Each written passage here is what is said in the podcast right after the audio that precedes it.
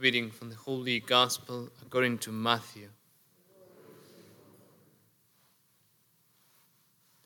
At the sight of the crowds, Jesus' heart was moved with pity for them because they were troubled and abandoned, like sheep without a shepherd. Then he said to his disciples, The harvest is abundant, but the laborers are few. So ask the master of the harvest to send out laborers he, for his harvest. Then he summoned his twelve disciples and gave them authority over unclean spirits to drive them out and to cure every disease and every illness. The names of the twelve apostles are these First, Simon called Peter, and his brother Andrew James, the son of Zebedee, and his brother John, Philip and Bartholomew, Thomas and Matthew, the tax collector, James, the son of Alphaeus and Thaddeus, Simon from Cana, and Judas Iscariot, who betrayed him. Jesus sent out these twelve after instructing them thus Do not go into pagan territory or enter a Samaritan town. Go rather to the lost sheep of the house of Israel. As you go, make this proclamation The kingdom of heaven is at hand. Cure the sick, raise the dead, cleanse lepers, drive out demons. Without cost, you have received. Without cost, you are to give the gospel of the Lord. This month, we're reflecting especially on the family. We've been speaking about different dimensions of that, different aspects of the family that we learn from the different celebrations. We celebrated the first Sunday, that Trinity Sunday, and we looked at the family as an image of the Trinity. And last Sunday, Corpus Christi, we looked at how the body of Christ unites us in a special way, speaking about the union in the family. And this Sunday is Father's Day. And we see in the gospel a lot of things that Jesus teaches about being a father. In the very first line of the gospel, it says this it says, At the sight of the crowds, Jesus' heart was moved with pity for them because they were troubled and abandoned like sheep without a shepherd. You can picture that loving gaze of Jesus on this multitude. He sees their hearts. He sees them, he sees that they're lost. Maybe they don't have orientation for their lives. Seeking meaning, he sees their longings that, that they have in their hearts. And Jesus' response is to call men to be shepherds, to be fathers for them. And, that, and that's why he calls his apostles. This is, a very, this is a very true reality as well in our society. In a very literal way, in one study, it said that 43% of children in the United States live without their fathers, live in homes without their fathers. And in the same study, it goes to show the consequences of that. 85% of children with behavioral disorders, it said, come from those fatherless homes. And it shows just the, the necessity of fathers. Jesus had called these men to be spiritual fathers, but there's also a need for fathers whether that's biological or by adoption, that father figure. And in this gospel, we can see these three important aspects of what it means to be a father in whatever way that Jesus is calling men to be fathers here. First of all, what it says is that Jesus spent time with his disciples. In this gospel, it says he summoned his 12 disciples, but in another gospel, in the gospel of Mark, it gives even more detail to this calling. It says, He appointed 12, whom He also named apostles, that they might be with Him. Before sending them out to do anything, He called them just simply to be with Him.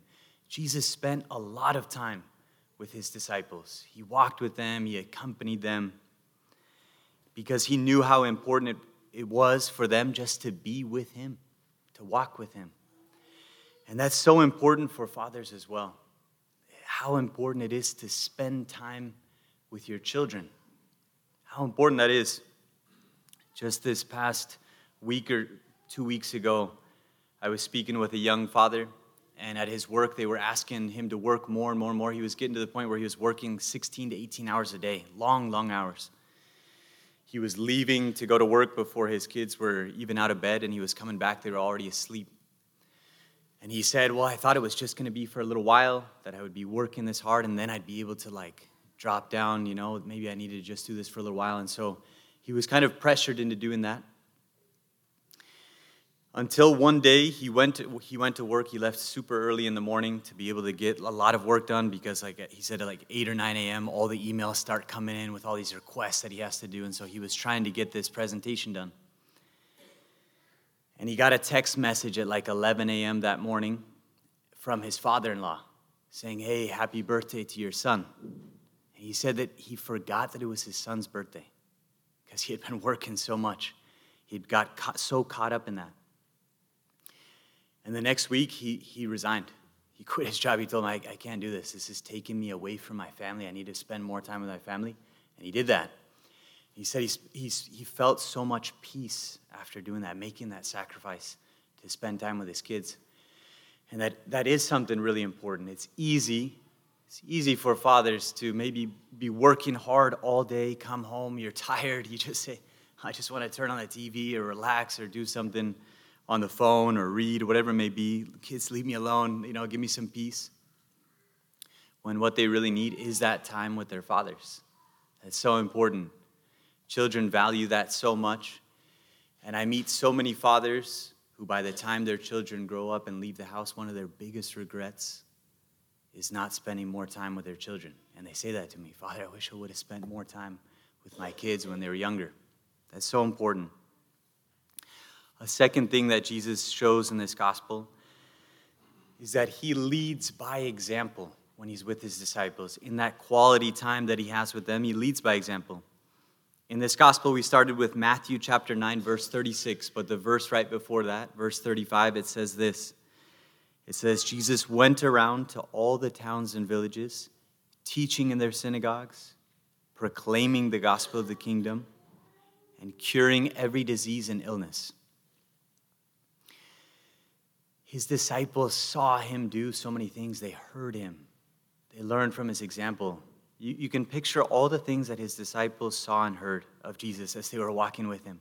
They saw him at Nazareth when he was rejected by his own people and how he handled that rejection. They saw how he was capable of sacrifice. They saw the way that he treated women. They saw the way that he respected people that he loved people, that he was compassionate for those who were in need, that he sometimes set his own desires maybe aside to be able to minister to the people in front of him that needed him at that moment. They, they saw all those things. They saw him curing, they heard him preaching, how he was teaching them. And they just soaked it in, they took it in. Children do the same thing. Boy, they pay attention to their moms and their dads, they pay attention to their fathers, to what they're saying, to what they're doing if they're doing the same thing that they're saying, if they're doing the same thing that they're teaching the children to do. I think a really good example of this is St. John Paul II. He was known to be a man of prayer, even when he was a pope with so many demands in his time, busy, busy days. They would say that he'd take hours a day to pray, to be in front of the Blessed Sacrament. And one person asked him, they asked him, Where did you learn to pray? They asked Pope John Paul II. And you know what he said? I learned from my dad. That's what he said.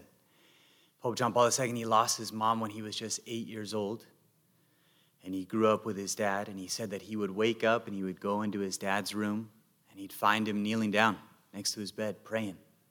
He said how much that, that struck him, how much that stuck with him as a little boy. Seeing his dad pray, they'd go to Mass together. He, his dad would take him with him to go to Mass and he'd see him praying there. And he said he took all that in. He learned from his dad how important it was to pray. And boy, is that true for kids, right? How important that is that their dads. Because sometimes I talk with I talk with some young men, and they'll say how their moms, when they were growing up, would say, "Okay, we need to pray or we need to go to mass," and the kids, "No, we don't want to. Go, we don't want to go." But then when the dad would come, "Hey, we're going to mass." Okay, we're going to mass. they they listened to their dad. When their dad said, "Hey, it's time to go to mass," or "It's time to pray as a family," and he'd gather them they would gather as a family, they pray. That was so important for these young men that I talked to to have their dads be the one to call them to pray or to be able to go to Mass. And then, lastly, in the third place, Jesus empowers them and sends them out. So he, he spends time with them, he leads by his example, but then he sends them out to do the very same thing. Look at what it says in this gospel. It says, Jesus sent out these 12 after instructing them thus As you go, make this proclamation the kingdom of heaven is at hand. Cure the sick, raise the dead, cleanse lepers, drive out demons. Without cost you have received, without cost you are to give. Look at how all these things that Jesus is saying for them to now do, he did it first. He showed them. But then he sends them out, he empowers them. One of the biggest questions I think that we all have, but especially children when they're growing up, is do I have what it takes? Can I do this? Especially before a risk or a challenge that they have to make. And their dad needs to be the one to say, You've got it. You can do it. I believe in you. Go for it. Dads, can, in a special way, can empower their children. Fathers can empower the children to be able to do that. That's what Jesus did. He sent them out. You can do it. You can imagine Peter or James, John, Andrew, one of them going out and they meet the first sick person and they're saying, Oh man, can I do this? Can I cure this person? But then they remember, No, Jesus told me I could. And so then they do it. And then it says that they came back in the Gospel of Luke. It tells about the disciples coming back after they've done all these things. And it says, This is what they said to Jesus Lord, even the demons are subject to us because of your name. And Jesus says, I have observed Satan fall like lightning from the sky. Behold, I have given you the power to tread upon serpents and scorpions and upon the full force of the enemy, and nothing will harm you. And at that very moment, in the Holy, Jesus rejoiced in the Holy Spirit and said, I give you praise, Father, Lord of heaven and earth, for although you've hidden these things from the wise and the learned, you've revealed them to the childlike. Look at that, look at that fatherly attitude, how Jesus was a father to them. He sends them out, and then when they come back, he knows how to rejoice with them. Isn't that so good for fathers to be able to celebrate those victories with their kids? To be able to say, Good job, you did it. I told you you could do it. Celebrate those victories. That's so important. So, putting this all together for us today, this Father's Day, all of us have fathers here, and it's such an important day to be able to thank God for our fathers, no matter what. Our fathers aren't perfect. We know that. No father's perfect. Only Jesus is a perfect father to his disciples. Our fathers aren't perfect. The fathers here, we're not perfect either. But we can thank God for our fathers. We can pray for our fathers. If need be, we can forgive our fathers as well on this day, but thank them for giving us the gift of life. But also, in a special way, Jesus calls on all of us to pray for those that he's calling to be shepherds, shepherds to his people, those that he's calling to be priests, those that he's calling to be fathers to many people, just like he called his apostles, to pray for that, to pray for those young men who Jesus is calling, maybe young boys already that he's starting to call in their hearts to be shepherds for his people. It's an amazing calling, amazing calling to be a shepherd after the heart of Christ, just like he was, to be a father for many. And we pray for that. We need to pray. Pray for that, that those young men, that those boys can hear that calling and they can respond to Jesus just like his apostles said Here I am. Here I am, Lord. Send me. I'll be that shepherd for your people.